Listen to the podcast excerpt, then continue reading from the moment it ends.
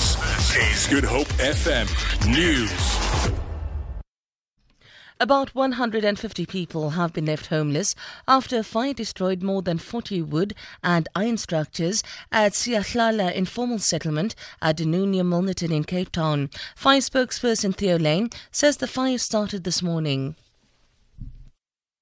The City's Fire and Rescue Service responded to Siyahlala informal settlement, uh, Site C, DuNoon, where we had uh, 44 uh, structures that were destroyed. It left 145 people uh, displaced. Seven fire engines uh, with approximately uh, 38 firefighters had extinguished the fire and the disaster management had provided humanitarian relief to those that were left homeless. The Fisheries Department says the decision by the World Wildlife Fund to add a rock lobster to its red data list of endangered species is unfortunate. The fund says it is concerned about the impact of increased poaching on rock lobster stocks on the west coast. Research shows that poaching has doubled in the past eight years in Elands Bay, despite efforts to curb the situation. Department spokesperson Palesa Mokomele says small-scale fishing communities depend on lobster sales for income. The red listing by WWF will not affect large commercial operators who export up to 90% of their catches to Asia in particular. The department is considering the matter very carefully and also looking at ways to holistically approach this issue in order to address it adequately. SACP General Secretary Blade Nzimande says the alliance should work on strengthening unity within its ranks ahead of the ANC's elective conference in December.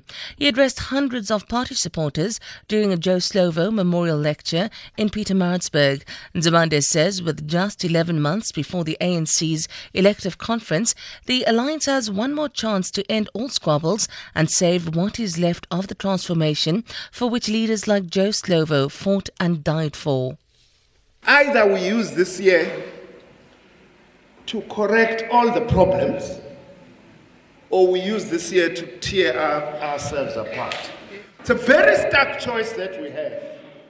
As communists, we would rather spend time to help ourselves to build our movement so that December becomes a formality.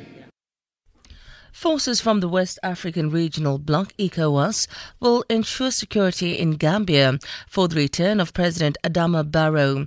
Barrow had to be inaugurated in neighboring Senegal because his predecessor, Yahya Jammeh, was refusing to acknowledge his election defeat.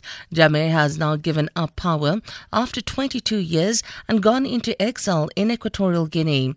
ECOWAS Chair Marcel de Souza explains that the Gambian capital, Banjul, should be made safe for Barrow. We met President Barrow, who hopes to go back as quickly as possible to Banjul, but our strategy is to first secure Banjul and the whole country before President Adama Barrow can be installed. For Good Hope FM News, I'm Sandra Rosenberg.